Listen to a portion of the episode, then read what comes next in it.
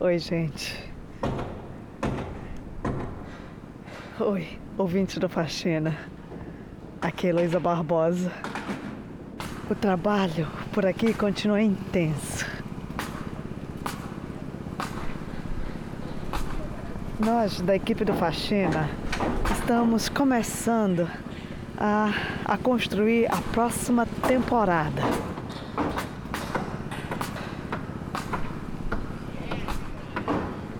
Eu adoro, adoro essa fase do trabalho.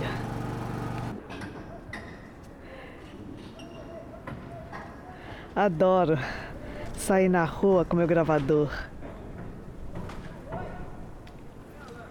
Adoro apurar meu ouvido e abrir meu peito para escutar as histórias, as histórias de gente que, que luta para se sentir em casa onde quer que seja.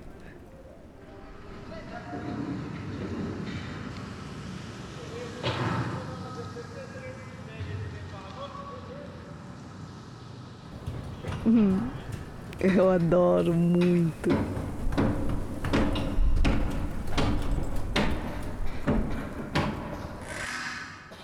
Mas eu também sinto muita saudade de estar no microfone falando contigo.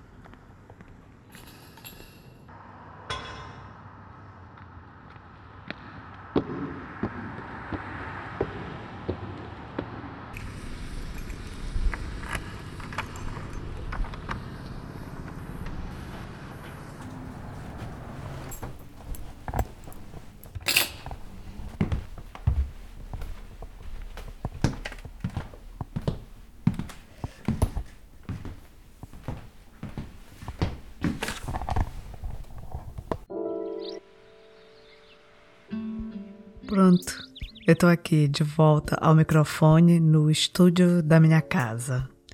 E um projeto que a gente criou para que tu continues a escutar histórias que foram tiradas de debaixo de muitos e muitos tapetes é o Ocupação. Durante a ocupação do espaço do Faxina, a gente convida outros criadores de podcasts narrativos para virem e mostrarem seu trabalho. Desse jeito, a gente consegue trabalhar na produção da próxima temporada e vocês ficam aí curtindo as histórias deliciosas que eles, esses nossos amigos, criadores maravilhosos, produziram. O segundo podcast a ocupar o nosso espaço é o Dissidentes. Esse podcast me cativou desde o início, desde o primeiro episódio, e eu vou te falar por quê. Primeiro, porque eu gosto de aprender sobre coisas que aparentemente não afetam a minha vida, mas que têm um grande impacto na vida de muitas outras pessoas. Isso me faz entender o mundo para além do meu umbigo. E entender o mundo para além do nosso umbigo é muito importante se a gente quer construir um mundo mais justo e inclusivo. E segundo, o Renan Suquevicius, que faz o podcast Dissidentes, fala de um assunto que para muitos é tabu e traz vozes de pessoas que raramente são escutadas na sociedade. E o Renan faz isso com tanto carinho, cuidado e com atento respeito que me emociona demais.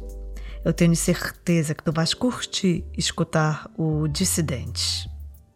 Mas primeiro, o Renan vai dar um oi e falar do episódio que vocês vão escutar já já. E eu vou ficar aqui escutando também e volto no final. Oi, alô, e ouvintes do Faxina, Renan Suquevicius falando.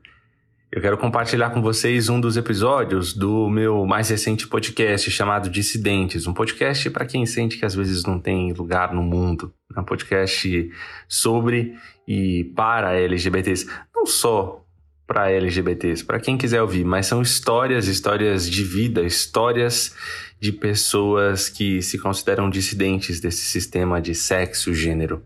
Uma boa escuta.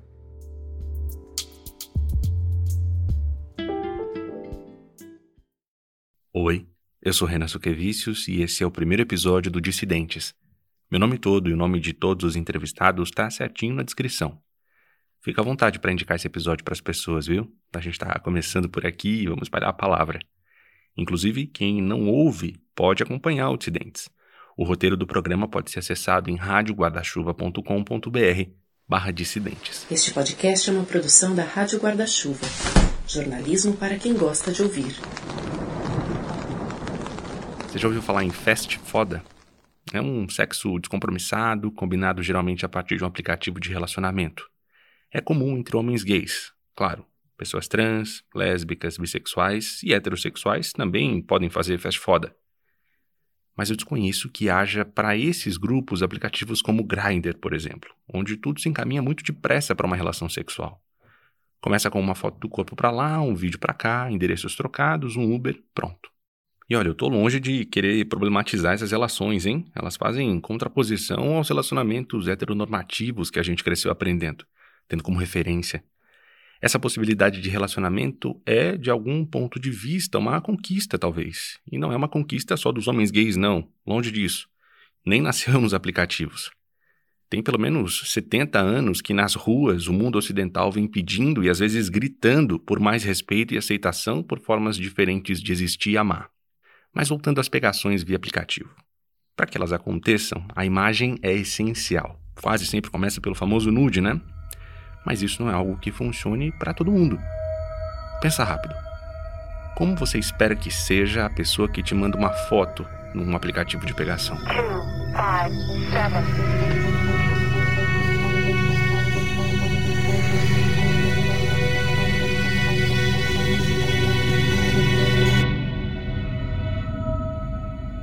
Para esse episódio, eu conversei com o Eduardo. Ele tem 31 anos é influenciador digital e está tentando entrar na vida política. Se você acha que militar é difícil, imagina estar dentro de um partido político. O Gabriel, namorado dele, tem 19 e é estudante. O Eduardo é do Ceará e o Gabriel foi criado na Grande Curitiba. E ambos se encontraram em Araguaína, no interior do Tocantins. Por aplicativo. O famoso Grindr. Foi. Como eu tava entediado à noite, olha, detalhe, eu tava usando o celular da minha mãe, então eu tava correndo um risco duplo.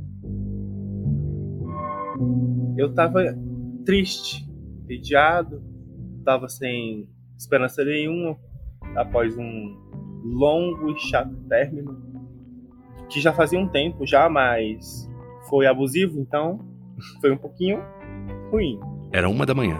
E aí ele me mandou mensagem muito diferente de muita gente naquele aplicativo, ele não me abordou pedindo foto nudes. Ai, manda foto do pênis ou manda foto de rosto. Ele simplesmente confiou em mim, tudo, a gente foi e conversou. O papo migrou para o WhatsApp e foi até 4 da manhã. A conversa virtual durou uma semana. Aí veio o pedido para um encontro real. O pedido veio assim: é, vem aqui em casa, é, vem me conhecer, eu quero te conhecer também. Eu. Tá bom, então vamos ver, eu vou pensar. Porque assim, é, eu não tenho uma experiência boa com aplicativos, com mensagens. A, sempre a maioria das vezes, eu não sei para outros, outros jovens, adolescentes, mas eu sempre acabava me vendo em uma situação ruim. E sempre acabava em algum tipo de confusão, algum tipo de situação inusitada. E é meio. É, como fala? Constrangedor você chegar e simplesmente tentar de novo. Por isso eu fiquei um pouquinho com medo de conhecer ele naquele momento. Mas aí. Finalmente, depois do primeiro nudes mandado, Primeira vez que eu criei coragem de mandar alguma coisa para ele foi que uma foto e um vídeo só. Depois disso, eu passei a confiar nele e ele confiou em mim. E aí o Eduardo disse: Olha, mas tem um detalhe. Eu sou cadeirante. Nossa, ficou parecendo até que eu só confiei, então depois tu mandou nude. Não, calma. calma, calma. Sim, eu entendo o lado dele. Ele disse para mim assim, é que ele tava um pouco com receio de me contar. Ele não tava com medo, é claro, porque ele não precisa ter medo disso, né? É quem ele é. Mas eu sei que ele estava com receio de me contar. E na, no primeiro momento em que ele me contou isso, eu me perguntei: o que é um cadeirante? Como eu falei, eu sou meio lerdo. Não associei o que que era. Eu entendi. Como assim? Diferentemente do Gabriel, geralmente as pessoas entendem de cara o que significa ser cadeirante. É, sempre que eu, quando eu estava solteiro, estava em aplicativos de pegação e etc., quando eu falava que eu era deficiente, que eu era cadeirante, as pessoas me bloqueavam na hora. Com os piores argumentos possíveis. Falava, ah, não, não, não tenho interesse, tenho medo de te quebrar, tenho medo de te machucar, coisa e tal. Isso me deixava bastante triste, então por isso que eu demorava sempre a falar pra pessoa que eu era deficiente, como no caso do Gabriel, eu demorei a falar para ele. Né? Primeiro eu queria que ele me conhecesse como pessoa, para depois eu falar a minha característica física. Isso é um desafio no universo dos homens gays. As características físicas, ainda mais nos aplicativos de pegação, são parte da lógica. É como se fosse um cardápio, você diz o que pode oferecer e também o que não curte. A maioria já coloca já na biografia, né? Não aceito afeminado, não aceito pessoas de cabelo colorido, não aceito pessoas gordas. E manda oi, já manda foto. Já colocam já na descrição, já que é pra afastar o restante da galera. E quando essa série de preferências ou restrições não fica clara, situações no mínimo constrangedoras podem rolar. Ah, já aconteceu, de eu marcar um encontro com a pessoa e ela chegar na minha casa e ver que eu é cadeirante, ela ficar sem jeito, desconversar, fingir que recebeu uma ligação e ir embora e nunca mais falar e bloquear. Machuca bastante, fica um pouco traumático, mas acontece.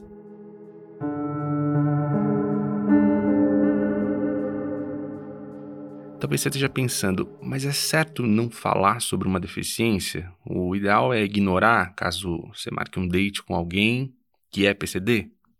E aí eu respondo com uma outra pergunta. Por que a gente parte do pressuposto de que uma pessoa não é PCD? Tem uma coisa chamada presunção de heterossexualidade, que acontece muito em consultas médicas, por exemplo. Um homem gay chega num consultório e o profissional de saúde já pensa de cara que ele tem uma esposa, uma companheira e faz perguntas nesse sentido. Ou uma mulher lésbica chega num ginecologista e ele parte da ideia de que nas relações sexuais dela há penetração com o pênis. É um pouco parecido.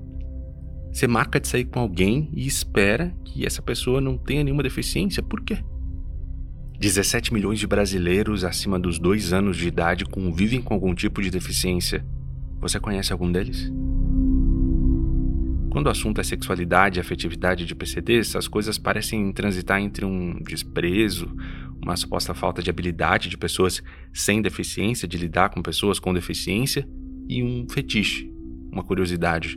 Pessoas desinformadas podem acabar magoando alguém. Esse aí é o Gabriel, de novo. Ele diz que tem gente que chega e pergunta: Será que não sente nada as pernas? Eu li uma reportagem do UOL Universo em 2019 que me deixou intrigado não é exatamente a palavra, mas foi algo novo. O texto, assinado pelo jornalista Paulo Sampaio, tem o título Só não quero ser um troféu, diz gay paraplégico que conheceu o rapaz em aplicativo. A reportagem contava a história de um cara, gay, de 23 anos, que tinha sofrido um acidente. Nesse acidente, ele perdeu o movimento das pernas. Isso mudou o mundo ao redor dele. Os relacionamentos também mudaram. Dentre as novas descobertas, um tipo de gente que se envolvia com ele, abre aspas, só para mostrar para os amigos que não era preconceituoso, fecha aspas. E aí no meio desse perfil apareceu um termo novo para mim, devoti. Pessoas que se sentem atraídas por pessoas com deficiência. Eu acho que ele se encaixa nessa categoria de devoti, porque eu tenho percebido que ultimamente ele tem procurado mais é, pessoas com deficiência peladas, vídeos de pessoas com deficiência, sabe? Quando ele vê uma pessoa com deficiência, ele meio que faz piadinha brincando comigo, claro, sabe? Mas, nossa, ele é bonitinho, ele é gatinho. Esse é o Eduardo, que a gente ouviu no começo, falando do Gabriel. Mas será que ele é devoti mesmo? Que raios é isso? Então, eu acho que até para a gente pensar, né, assim, a nossa momento histórico que a gente vive, né, é o tanto que a gente precisa às vezes é, nomear, né, é, ou categorizar, que são coisas diferentes. Você ouviu aí a Lélia, ela é psicanalista. E ela me explicou que a gente precisa criar um lugar, um espaço para delimitar os nossos desejos. Então, assim, normalmente isso está associado a uma ideia de um interesse ou um direcionamento de algo libidinal, erótico, para pessoas que têm algum tipo de deficiência. Consideradas deficientes dentro de uma norma, né? A gente nomeia também a ideia de deficiência a partir de uma lógica do que seria normal. E o que é ser normal?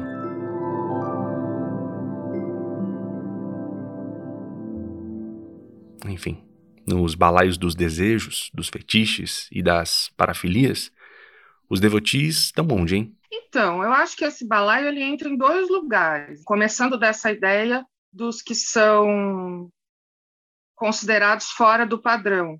Quando eu falo assim a ideia de deficiência, né, não é só uma ideia pensada assim num sentido só físico, né?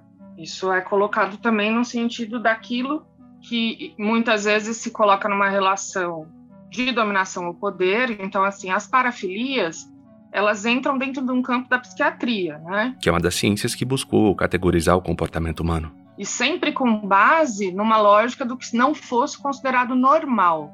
Até o Foucault tem um livro ótimo que chama Os Anormais, que mostra como se construiu essa lógica do pensamento do que não é normal.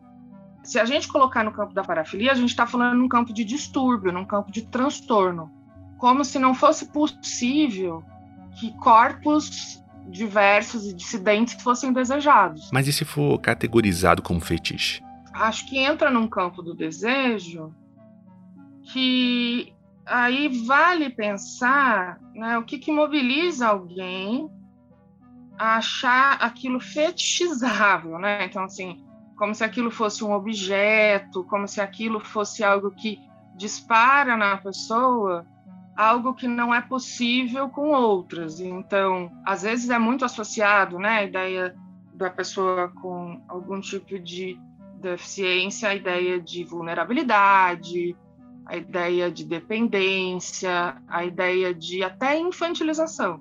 Se a gente caminhar para o lugar do fetiche, eu acho que vale perguntar sobre por que essa pessoa só se sente atraída se ela fetichiza, né? se ela coloca o outro não como uma, um outro, mas como algo a gratificá-la. Claro, cada um pode ter seus fetiches, né? Coisa que nos atrai mais ou menos. Porque também é isso, a gente também categoriza o que é fetiche e o que não é. Tá bem, mas agora a gente volta para outra ponta dessa discussão. Sai desse lugar da atração e vai pro do distanciamento.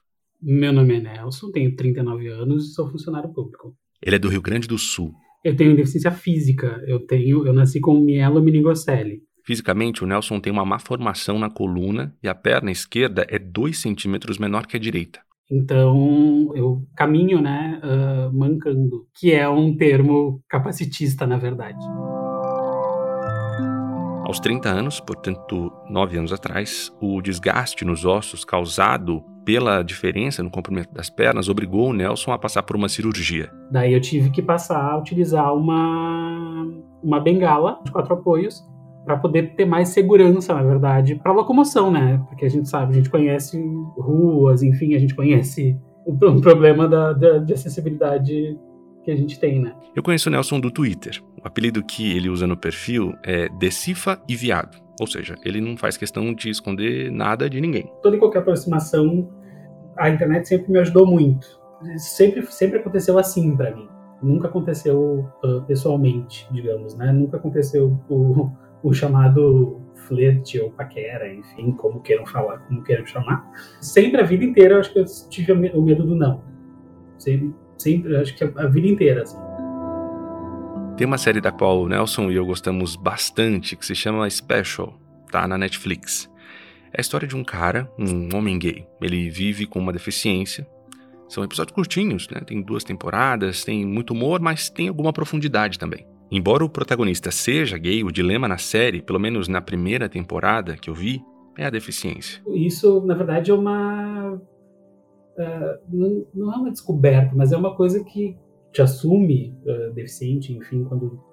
É um processo complicado, assim, é um processo complicado. A série, Special, e a conversa com o Nelson me levaram para um outro lugar. PCDs LGBTs, quanta letra, né? PCDs LGBTs, às vezes precisam sair de dois armários.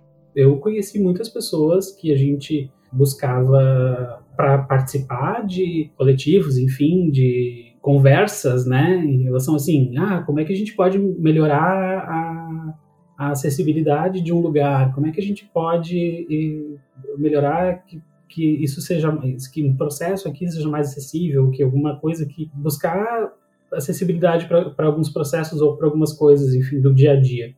E aí a gente convidar pessoas com, com deficiência e a gente vê que a pessoa ela não se reconhecia, ela, ela, é, ela é dizia assim, ah, não, eu dou o meu jeito, enfim, sabe?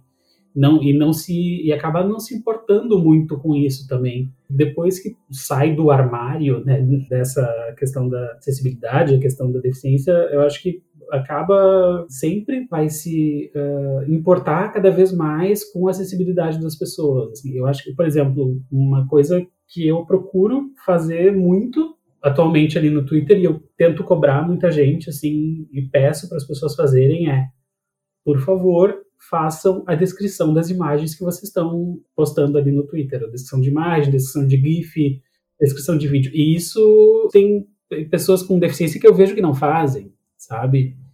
E é, é complicadíssimo ver isso, assim. E é, e, é que a gente chama, eu, eu chamo de bichinho da inclusão, assim. E eu fiquei pensando, que mudanças podem acontecer na nossa vida se a gente tornar nossos posts mais acessíveis nas redes sociais, por exemplo? Se você sabe que há pessoas que podem não conseguir ver um tweet seu, ver uma foto sua no Instagram, você pode não se surpreender quando marcar um date com alguém e a pessoa ser PCD. Será? Talvez essa consciência de que no mundo há pessoas com deficiência evite sentimentos como esse aqui. Todo e qualquer tipo de aproximação é um processo difícil para mim, porque eu sempre vou achar que não vai dar certo. Eu tenho a ter essa essa visão assim ainda.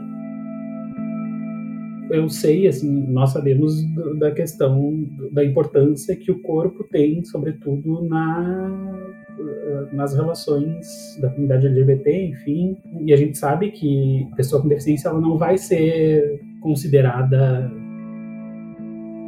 ideal nunca. A gente tem aquele termo chamado de padrãozinho, né? Se eu fosse assim, se eu tivesse esse corpo, eu seria feliz. Eu, eu brinco que assim, eu nunca vou ter aquele, aqueles corpos. Meu corpo sempre vai ser diferente. Sempre vai ter alguma coisa que vai estar tá fora do padrão. Seja porque eu caminho de uma forma diferente, uh, eu uso um acessório, uma bengala que é uma coisa diferente. Isso vai ser sempre uma, uma coisa que eu sei que eu não vou estar encaixado nesse padrão que todo mundo fala.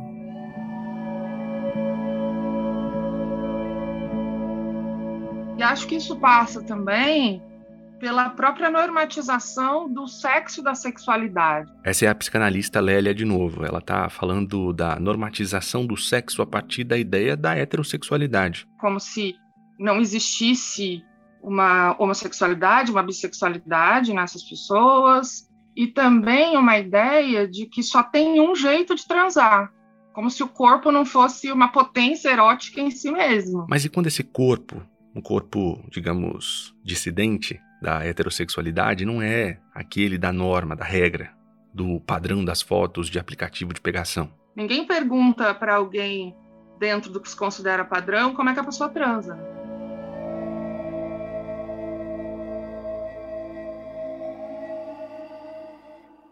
Eu queria voltar lá na história do começo. Assim, eu fiquei com vergonha de, de fazer sexo na primeira noite. Esse aí é o Gabriel, de novo. Porque, assim, eu fiquei com medo dele pensar que eu só queria aquilo, então. Ele tá falando do Eduardo, namorado dele, que é PCD. Eu não sabia como fazer, entendeu? Como seria confortável para mim e pra ele. Eu precisava perguntar e eu tava com muita vergonha. Então, eu acabei não fazendo sexo com ele naquela noite. E eu não sei, eu juro, eu não sei como ele ainda assim me pediu para ficar na casa dele. É engraçado isso, né? Esse medo de como fazer sexo, o que fazer. Talvez se a gente conversasse mais sobre sexualidade, sobre consentimento, tudo ficaria mais fácil, né? Talvez as pessoas encontrassem um jeito, um, o jeito delas. Quando eu tava indo embora, ele perguntou se eu não podia ficar mais. Aí eu disse: tá bom, eu vou falar com a minha mãe. O Eduardo e o Gabriel encontraram um jeito deles.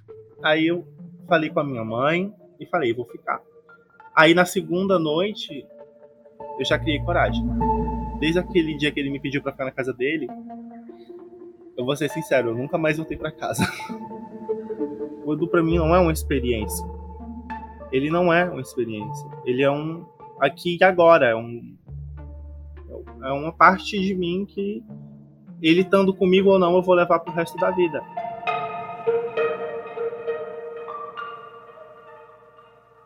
Esse foi o Dissidentes. Eu te lembro que o roteiro desse episódio do Dissidente está à disposição para quem quiser ler no site radioguardachuva.com.br barra dissidentes. Falando em Rádio Guarda-Chuva, aproveita que vai acessar o site e conheça os outros podcasts da rede. Junto do Dissidentes estão o Até que se prove o contrário, Finitude, Ponestante, Rádio Escafandro, Vida de Jornalista, Pauta Pública e Afluente. A gente se vê logo mais. Tchau.